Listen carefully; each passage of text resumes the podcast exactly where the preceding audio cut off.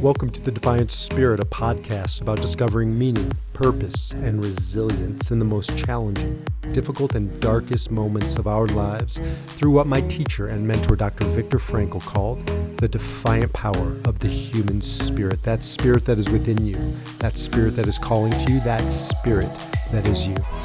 I'm Dr. Baruch Halevi. This is the Defiant Spirit. And now, on to our podcast.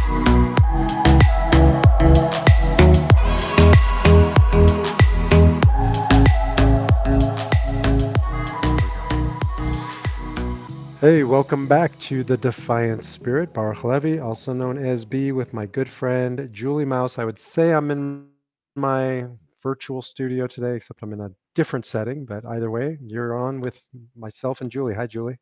Hi, B. Good to have you back. Good to be back for Enneagram 6 The Loyalists. Can't believe this is our obviously sixth uh, installment of this series. Time flies. Mm-hmm. Yeah, so, working our way around the circle. Working our way around, so you'll you'll be able to get all nine of them in the next few weeks. But for now, we're gonna bring to you the Enneagram Six, and we're talking about in this series mindfulness, how to pay attention based on the Viktor Frankl quote that Julie and I met around and love. Um, both of us love because it brings to life and light the work that we're here to do between stimulus and response, said Frankl. There is a space. And in that space lies our power to choose our response. And in our response lies our growth and our happiness. So between stimulus, things happening to us, and either reacting or responding, there is a space. And what we're talking about in each of these is how each of the Enneagram types relate to react within or potentially respond within that space. So, nine ways to expand the space. Enneagram six. Anything you want to add to that? Yeah, well, I always, when I start thinking about the number we're going to do, I get so excited about what that number sees in that space, right? And so as we dive into six, the, the loyalist or the well, there's lots of names for the six, but um, I got very excited about how much pausing in that space can be life changing for a six. Really give them the ability to see more clearly the thoughts that are getting them into trouble and and how like a path out of it.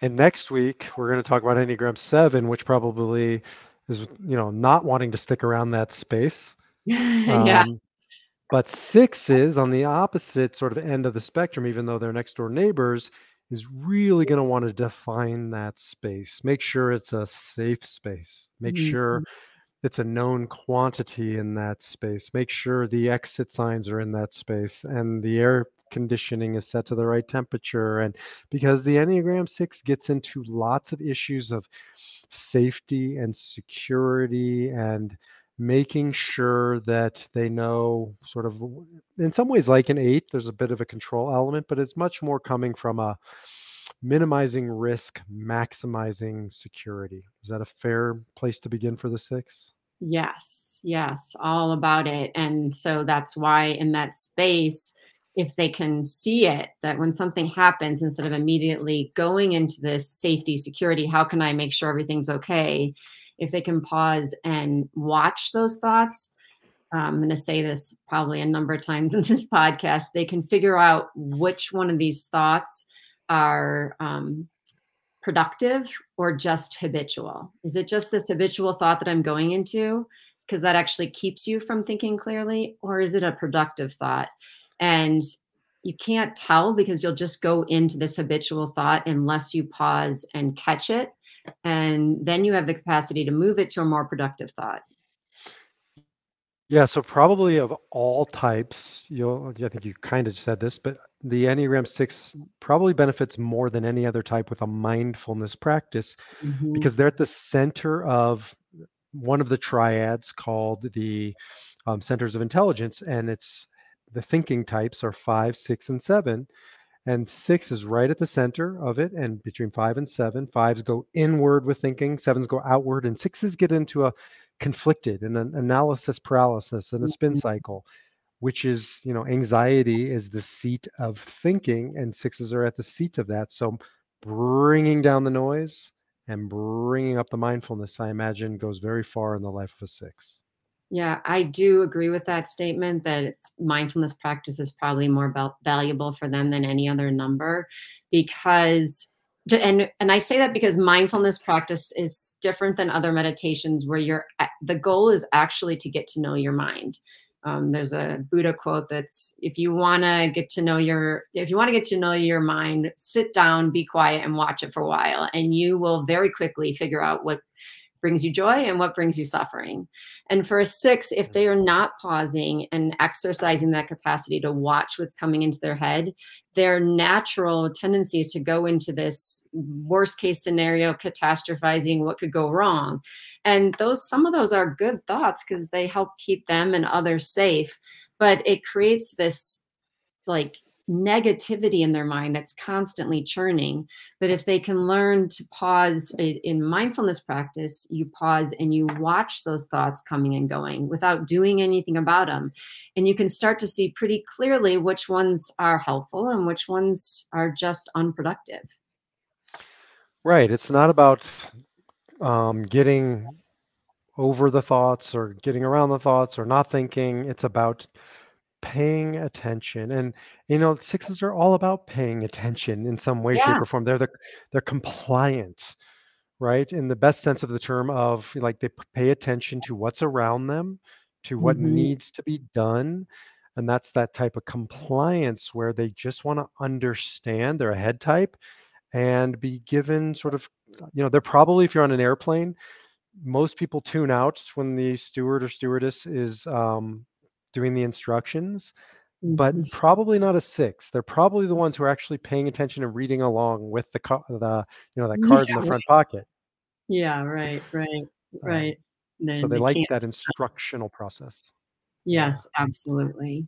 And that ability when they learn mindfulness practice to begin to watch their thoughts, I think it makes them that attentiveness can make them really good at the practice too. They can also become attentive to what's coming in their mind instead of not like being unconscious about it.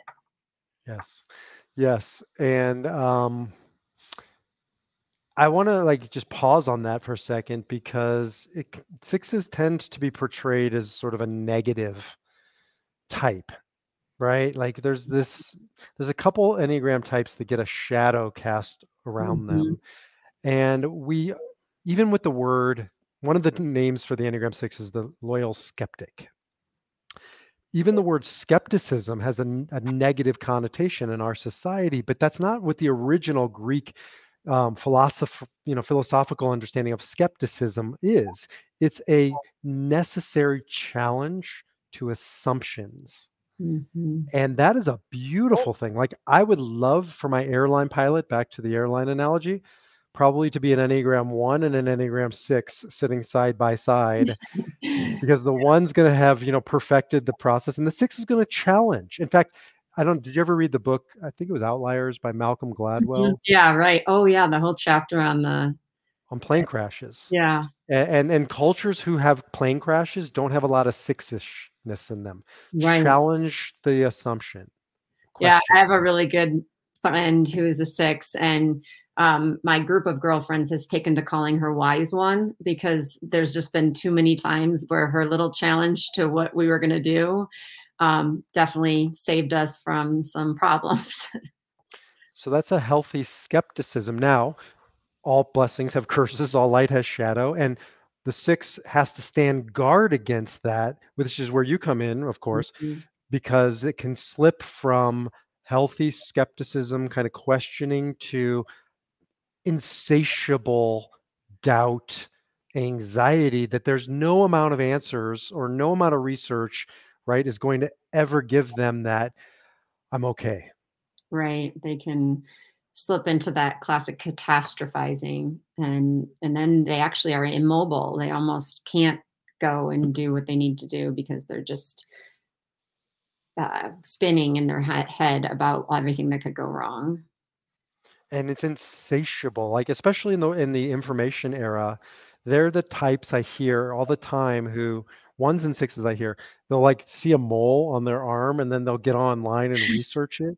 And then Yeah. like 6 hours later, they've they're like they're dying for certain of this particular like, you know, Nile River virus thing that happens to 1 in a billion people, but it happened to them kind of a thing. Yes. And they can lose themselves down that insatiable information gathering process. Mhm. I was talking to a niece of mine who's, uh, 6, and she said when she gets in that anxious space, it's almost well, she said 2 things that were really interesting. One is that it almost feels like a fog or that she can't even think about anything else. It just keeps this this rap repeating pattern of it. And then she also, um, like, oh, called it like a trance, a trance of this catastrophizing. But the other interesting part is that she said that there's something nice about it, that there's an allure to this space that she goes to because there's almost like a comfort in it. And since I'm a 9, I so resonated that with because I have this allure to checking out, to finding peace. And so to relate to her allure to catastrophizing and that just feels good to her because it feels better than not doing anything or trying Mm. to plan.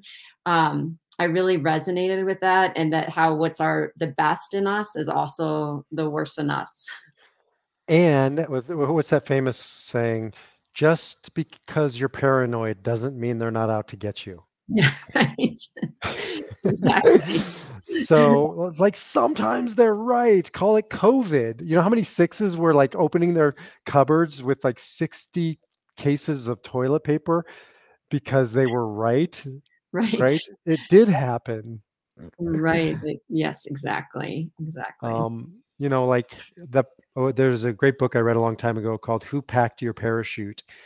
And, you know, like, I want a 6 packing my parachute. Like, I want that anxiety, and I want that questioning and that double checking, that triple checking. You know, they're the ones where you like, you hear the the car alarm, "Deet deet, did I do it? Deet deet, did I do it? Deet deet." Right? And so there's this now it's a again, I'll say it a 1,000 times, there's a slippery slope for a 6 where Mm. It enough is enough. And again, I mm-hmm. can't I keep coming back to mindfulness, so important for an Enneagram 6. Yeah, if you're in relationship with an Enneagram 6, think it's it's good practice to thank them because their mind is working overload to keep you safe. And I know when I'm around a 6, I notice I have this feeling of kind of safety because they're gonna notice things long before I do. And instead of being irritated with the pointing out everything could go wrong, I try to have a practice of just being like, "Thank you so much for noticing." That's really nice. I know that 6 loves or appreciates being seen and validated because usually it's perceived as a wet blanket, a nag, Yeah. annoying. Right. And they do so much. Now, all the 6s listening, we all have our work to do. We have to defy our number, right? That's why I call it defy your number. so it doesn't give us any, um, you know, license to worry. It means that there's a time and place for it, but you also have to defy your number. So I work with a 6, and we talk a lot about him bearing his burden. This is a Viktor Frankl idea. Mm. So he's not gonna withhold all of his anxieties from his wife. But what we've been talking about is, can you absorb 10, 20% of that and not share it?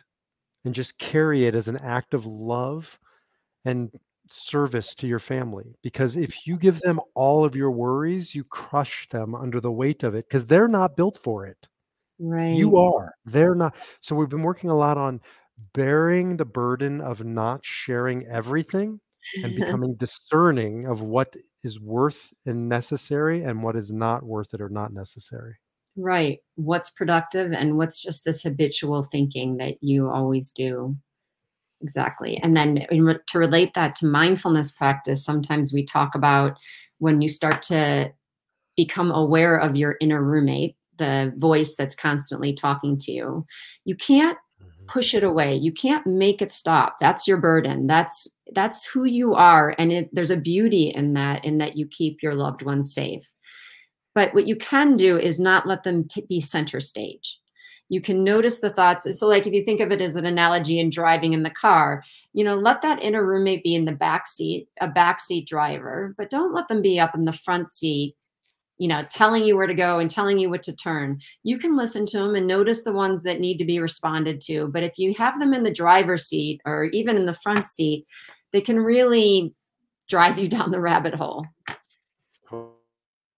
Totally. And never give them the wheel, right? Yes. I mean, you know, back to your analogy, it's like sixes get into trouble when they hand the wheel over to their fears because then they oftentimes create a self-fulfilling prophecy pushing people away hmm um, and Right. that that uh, that's destructive. Well, yeah, that S- doubt that they have in themselves, and then sometimes it can transfer over to others, and then they can, yeah, they can push away really good relationships in their life because of that fear. Couple practical strategies. So if you're in relationship with a six, I, I do this one all the time now, especially with like six potential clients, and I know when they're a six because they will ask me 50 questions, and sometimes it's repetitive.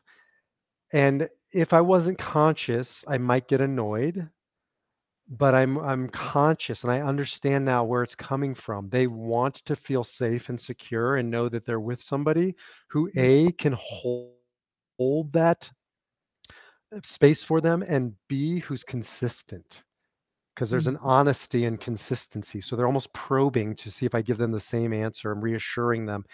And so now I do a lot of that up front and it gets it makes them feel secure so we they don't have to ask as many questions later on as opposed to getting annoyed.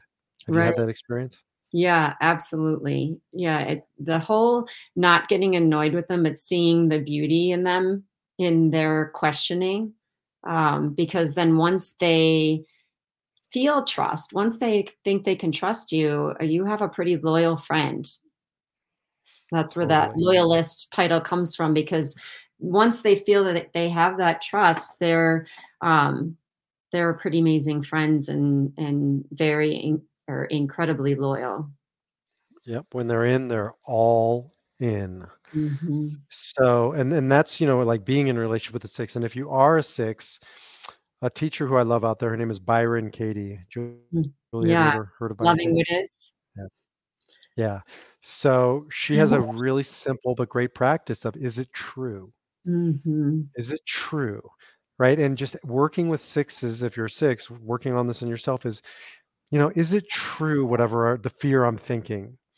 And Mm, you know, and and um, you know, like for instance, yeah, there's lots of car crashes out there.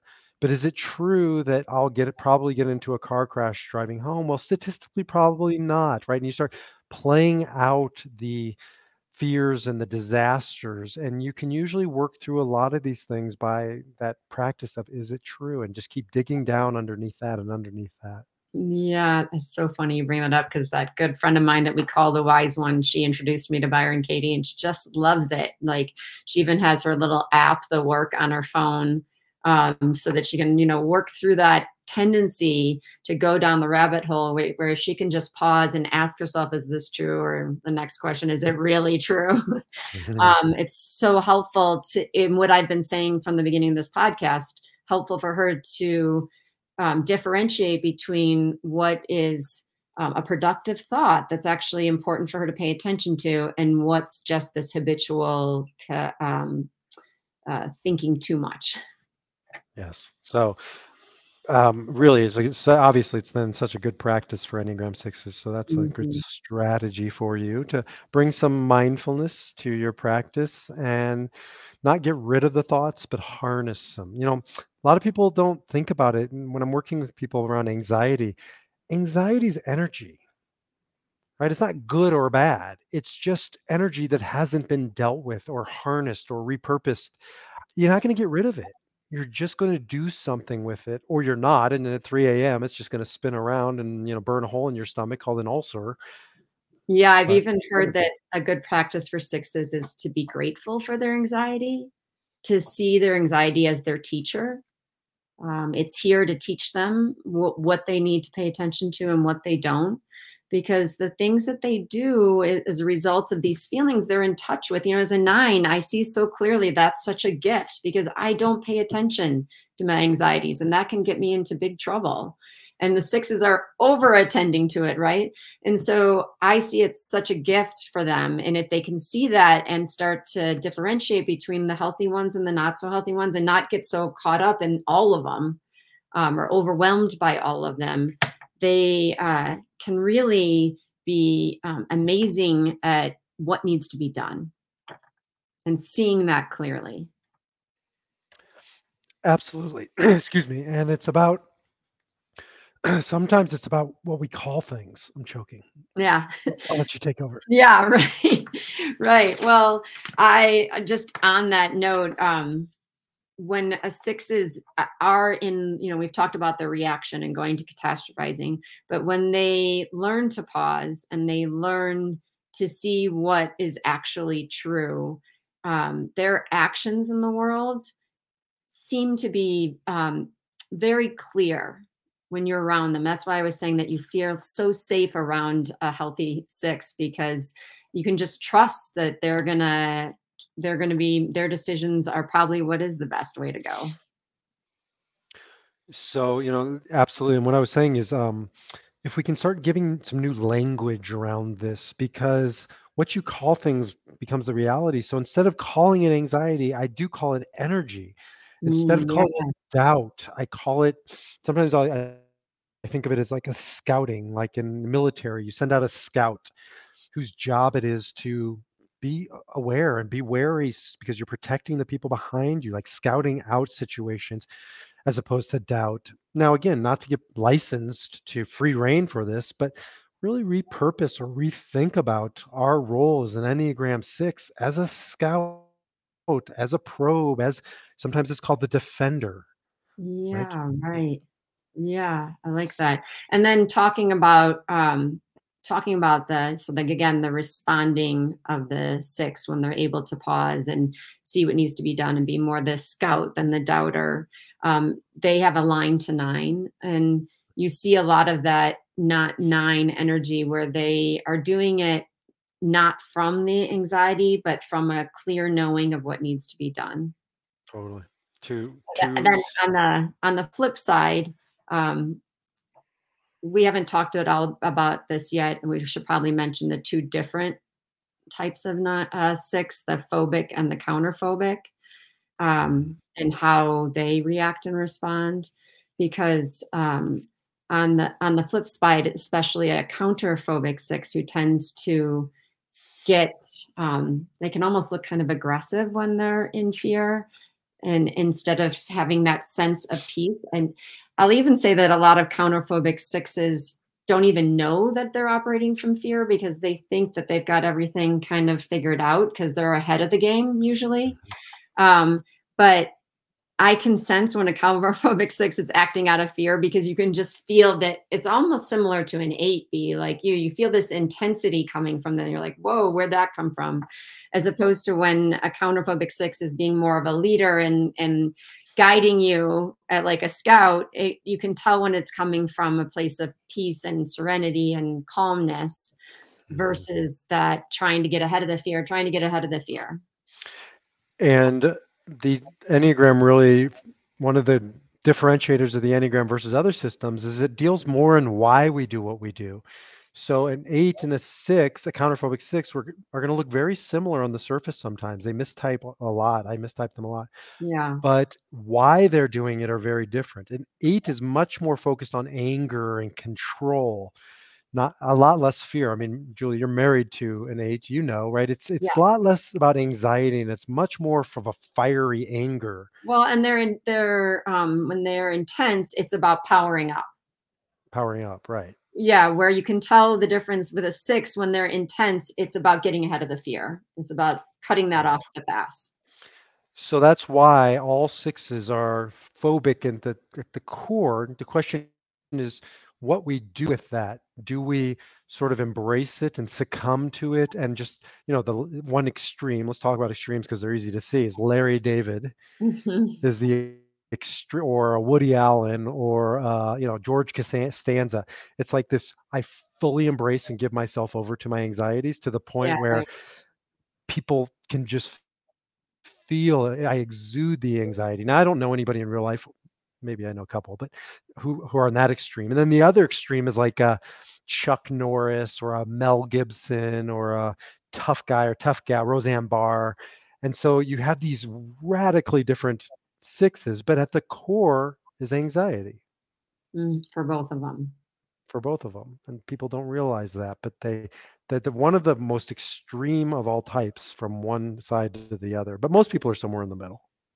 And don't I'm I, I know people talk about this differently. You know, we have the counterphobic six and the phobic six, but don't most of them have a little bit of both? We all have a little bit of yeah, I mean, that's that's true. I mean, that's the that's the beauty of the Enneagram is ev- look, I don't think you can live on planet Earth and not at some level be a six. I say this all the time Yeah, because. It's just a smart scary way to scare like the, we're all waiting for the woolly mammoth to gobble us up, Yeah, right, right. right? Like i- it's true. Like what's the philosophy philosophy professor of mine al- love to say, ain't none of us getting out of this alive, right? Mhm, So sixes are right. We're all mhm. terminal. You know, like this thing is scary. Now you should be worried. Yeah, everybody's like sixes are like freaking out right now, popping Xanax. But um, but the the difference is is most of us compartmentalize that a little more than the sixes, Right, right? right. And Well, some and like where sevens totally compartmentalize. that's where their virtue is courage. And um, I was talking to my niece, and she was like, "Courage, I don't think is a word many sixes resonate with, Julie."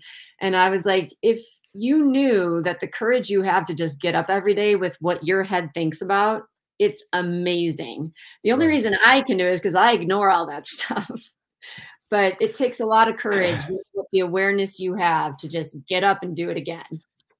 Driving down the street and believing that what separates the car coming at you is a yellow a li- a little Yeah, yellow dotted line right. is I block it out. A six probably doesn't. And for them to drive is courageous. For me to drive, I just block it out.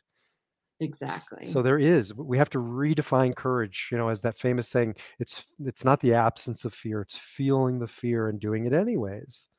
That's Mhm. courageous. Exactly. Exactly. So maybe that's a good segue into the mindfulness section. Yeah, sure. That sounds great. Um, do you want to press record? Because I'm going to do a little, just talk a little bit about what we're going to do for this six meditation. So, because six likes six is like to be prepared. Sure. All Mm. So let me uh, set it up. So when we pull it out later on, you can just come straight to this. But for now, you'll join us in the journey of um, expanding the space for Enneagram 6. Between stimulus and response, there is a space. And in that space lies our power to choose our response. And in our response lies our growth and our happiness. Expanding the space, Enneagram 6, the loyalist.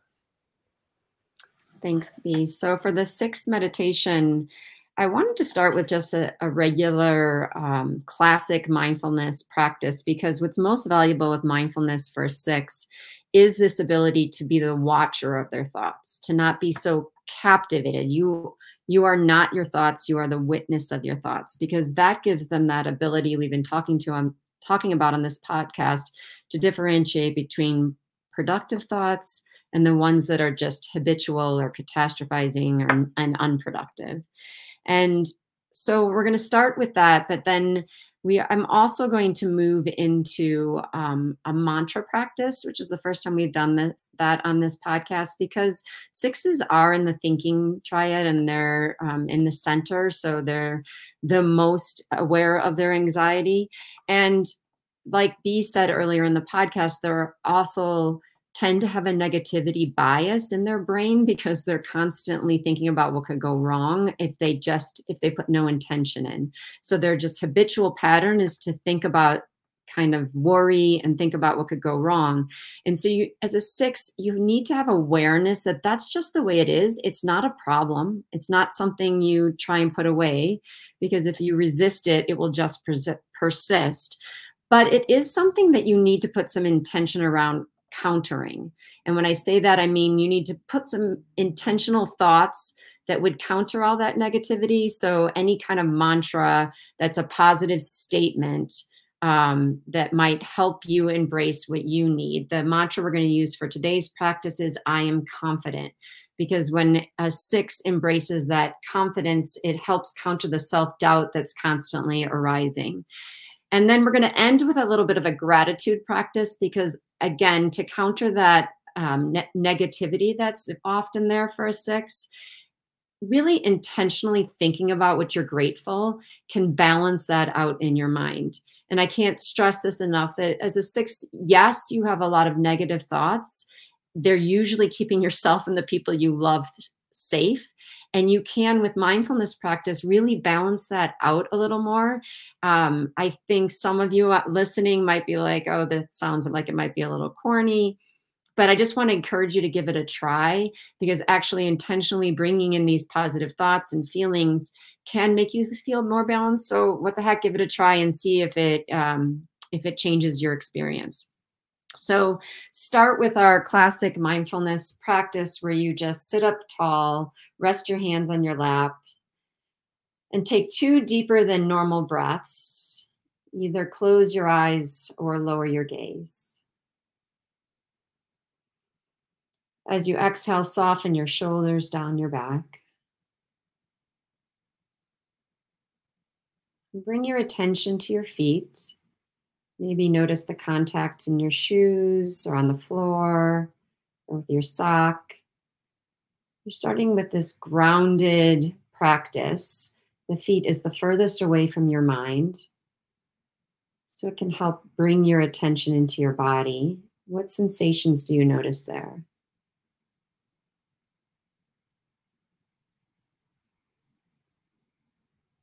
And notice when the mind wants to describe what you're feeling or pull your attention away to something more important. That's just an opportunity to practice. So don't judge that, rather, notice it. That's where we begin to notice thoughts and bring your attention back to your feet each time it happens.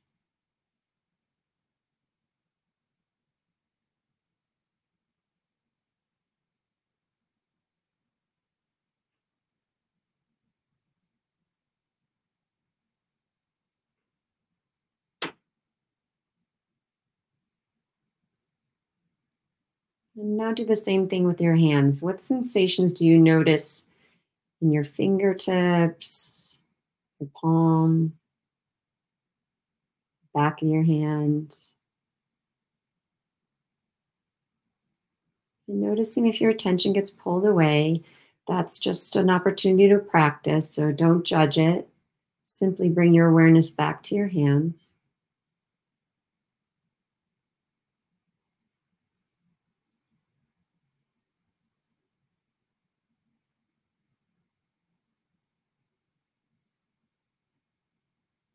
Now move your awareness to the area of your abdomen and see if you can feel your breath here. So follow the expansion on each inhale,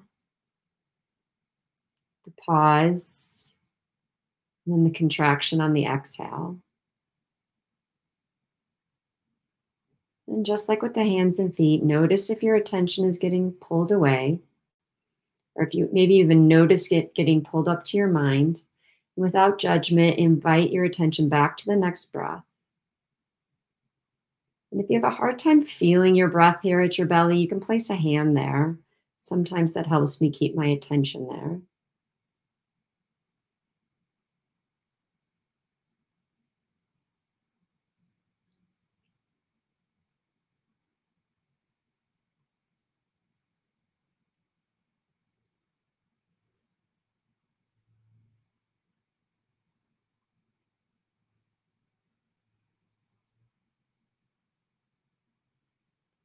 The end of your next exhale, releasing your attention from the belly.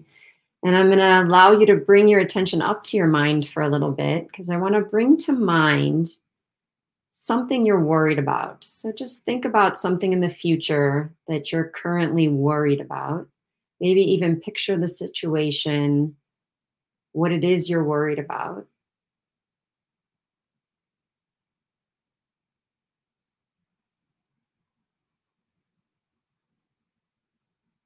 And then I invite you to notice how your body feels as a result of these thoughts.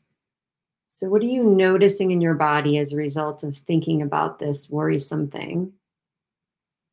Maybe an increase in temperature, maybe a contracting in, tension somewhere. So, getting to know how your body reacts when you're worried, not trying to change it, rather noticing it. Almost bringing this idea of a loving awareness to what arises. And notice if you keep popping back up to your mind to think about the scenario. That's the pattern for a six, but also for many of the types in the Enneagram. And when that happens, it's simply an opportunity to practice. See if you can come back to noticing how the body feels.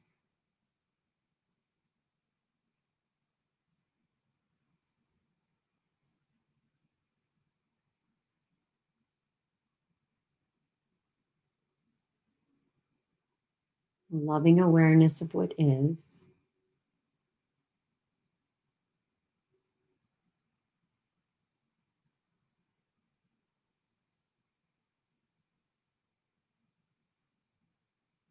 Now I invite you to bring your attention back to the belly, back to the sensation of your breath here. Just for a couple of breaths, noticing the rise and fall.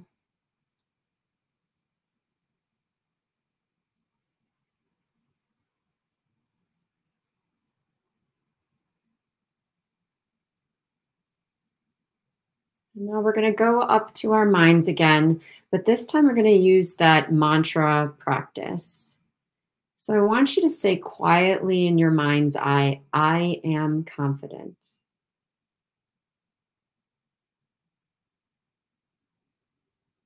I am confident. And maybe notice after each time you say it how your body feels, bringing that attention maybe back to where you felt the reaction to your image earlier, where you're feeling any energy. But keep saying quietly, I am confident.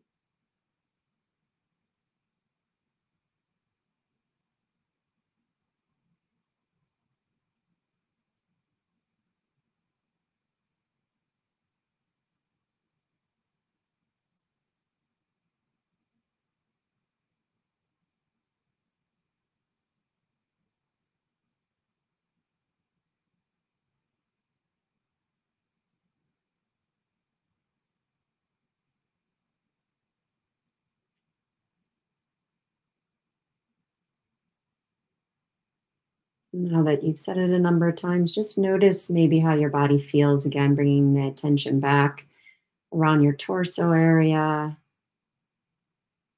how it feels energetically, maybe different than when we were imagining our worrisome event. And now let's invite your attention back to your belly for a few breaths. Just being with the rise and fall of your abdomen as you breathe.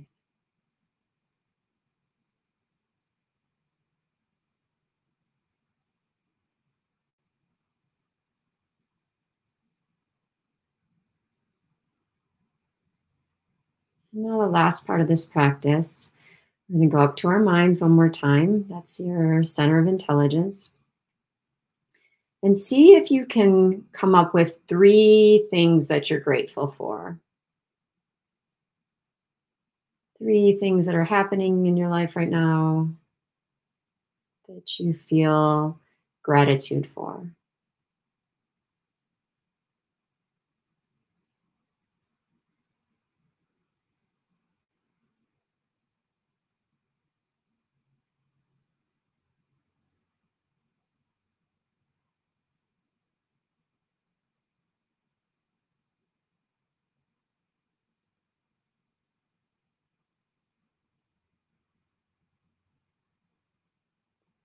And now bring your awareness into your body one more time.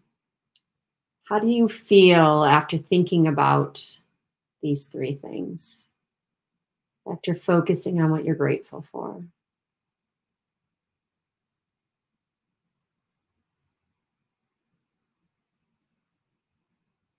And one last time, inviting your awareness back to your belly. Such a grounding practice for sixes and for all of us. I breathe in, I know I am breathing in. I breathe out, I know I am breathing out.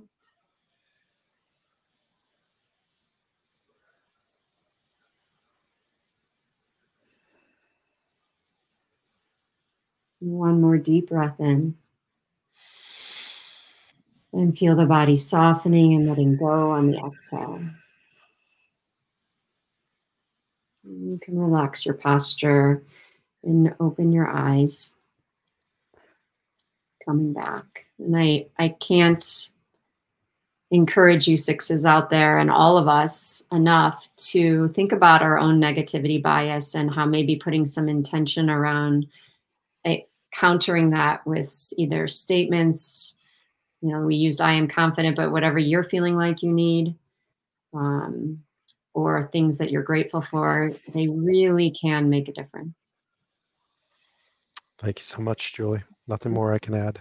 Mhm. Um, if anybody listening, if you'd like to learn more about Julie, go over to mindfulmaus, M-A-U-S dot com or thedefiantspirit.org, where you'll find um, my work with Julie and our friend Katie uh, around bringing the Enneagram to businesses and organizations.